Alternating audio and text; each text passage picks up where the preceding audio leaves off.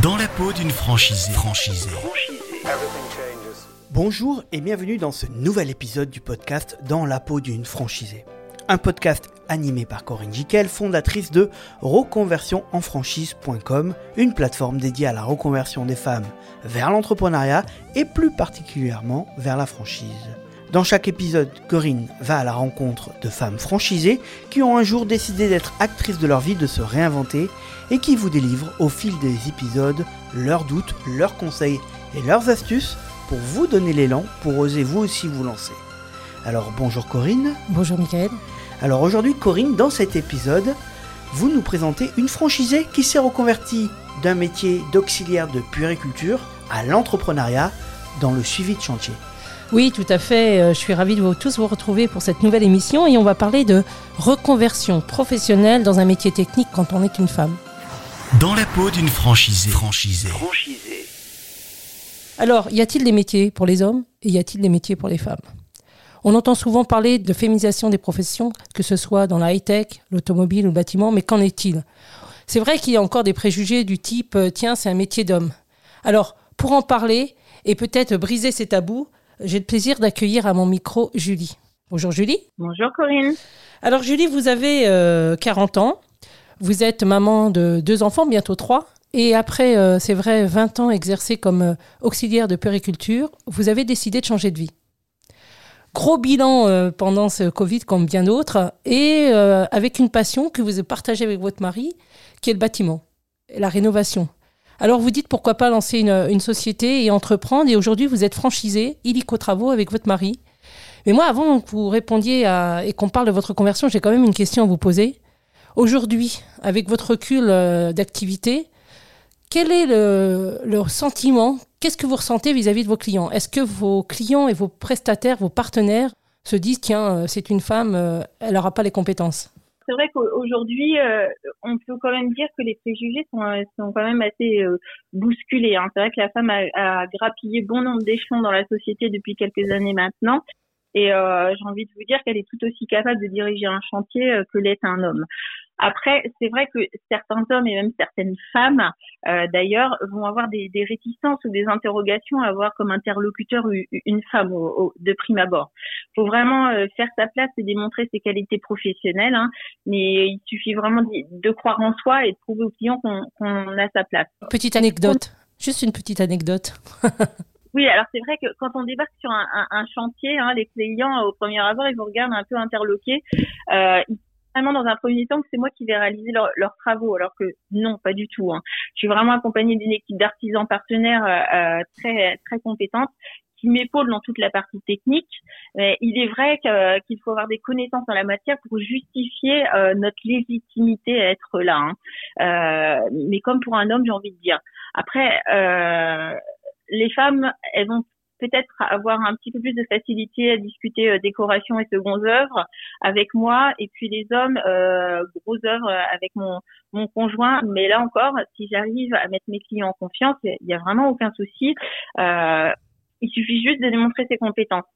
Et c'est vrai que, alors comme petite anecdote, que j'ai eu le droit quelquefois au téléphone à vous êtes la secrétaire ou qui va venir faire mes travaux. Et bien, c'est moi qui vais venir voir vos travaux, chère madame ou cher monsieur. Voilà. Mais là encore, il suffit juste de les rassurer, de leur expliquer le concept et de savoir de quoi on parle, en fait, pour apporter une certaine sécurité aux clients. Et en règle générale, tout se passe bien. Alors, Julie, passer donc de ce métier de puéricultrice au bâtiment, comment vous avez procédé ? Vous avez décidé d'entreprendre avec votre mari, la rénovation vous passionne, mais comment vous avez osé passer le pas ? Comment vous avez procédé ? Alors, c'est vraiment un grand saut. Hein. On peut le prendre comme un défi que je me suis lancée. Hein. Quand j'ai commencé avec mon conjoint à avoir cette réflexion de changer d'orientation professionnelle, nous étions alors tous les deux bien installés dans notre train-train quotidien, dans nos routines et emplois respectifs. Mais on avait vraiment envie de challenge, d'émancipation, d'autonomie et de mordre à pleines dents cette moitié vie qui nous restait en fait.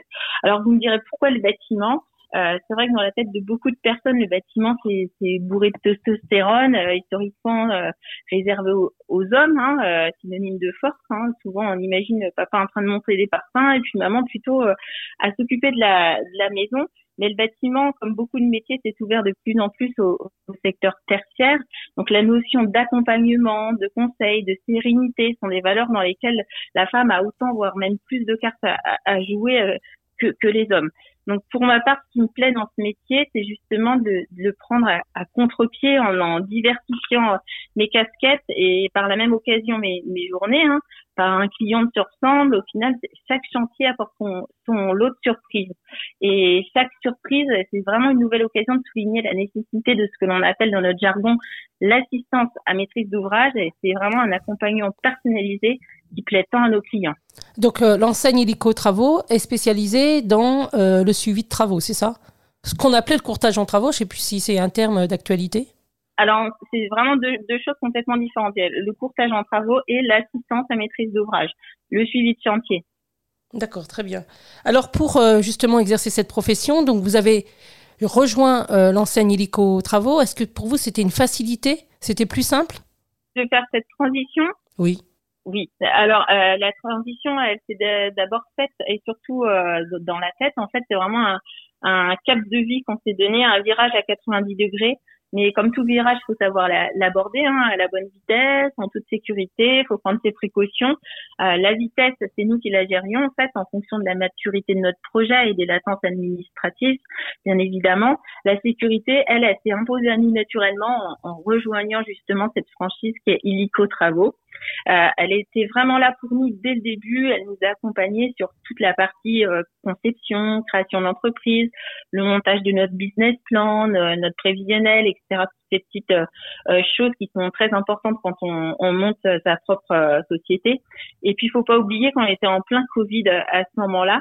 Et on était plus entouré de personnes pessimistes que de personnes qui croyaient en notre projet. Et au final, on a surtout trouvé un élan de témoignage des autres franchisés Illico Travaux qui nous ont beaucoup conseillés, rassurés, qui nous ont aidés à nous projeter. Et ça, c'est vrai, c'est vraiment aidant. Faut vraiment savoir qu'une franchise, c'est pas seulement une poignée d'hommes et de femmes qui promouvoient le même concept. C'est vraiment et surtout une façon de pratiquer son métier de façon indépendante en ayant les avantages du chef d'entreprise, sans en avoir la solitude. Et puis, par une chose qu'il faut dire, Corinne et Illico Travaux, on bénéficie d'une formation vraiment assez complète de 3 semaines qui se déroule au sein du siège Illico Travaux Niort. Et c'est suivi d'un suivi personnalisé de 6 mois qui nous permet de bien se lancer dans notre business. Et à l'issue de ces 6 mois et durant tout notre parcours au sein de la franchise, on bénéficie de l'appui d'un responsable de réseau qui est vraiment extrêmement disponible pour toute la gestion du quotidien, en fait, toutes ces petites interrogations qu'on pourrait avoir et auxquelles il nous manque souvent des réponses. Alors Julie, pour exercer ce métier, est-ce que vous avez été formée au suivi de travaux ?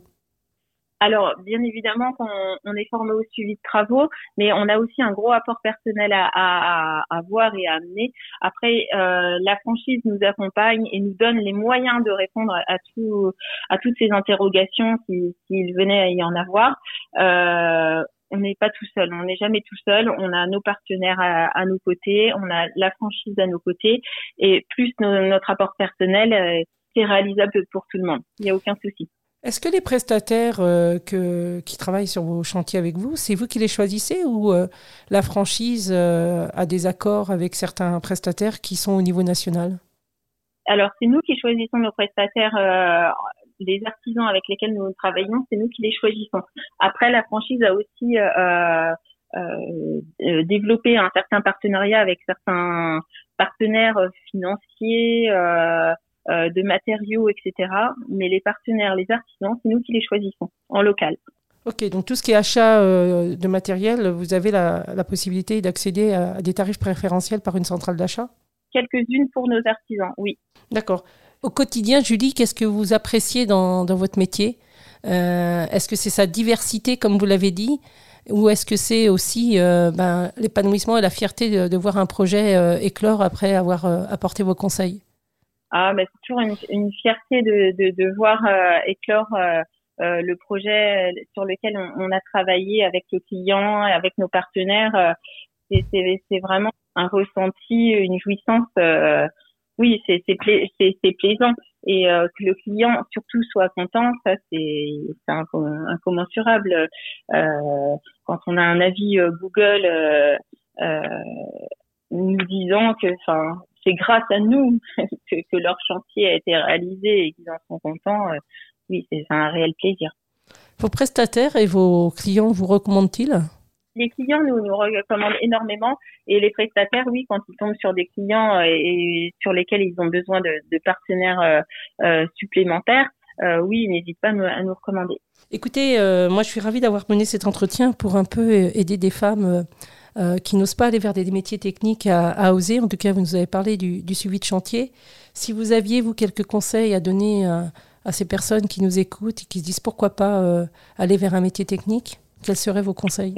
Eh ben écoutez, moi je leur conseillerais vraiment de bousculer les codes, d'ouvrir le champ de leurs compétences et vraiment de croire en elles. Rien n'est impossible, mais il est sûr que ce genre de projet, ça se réfléchit.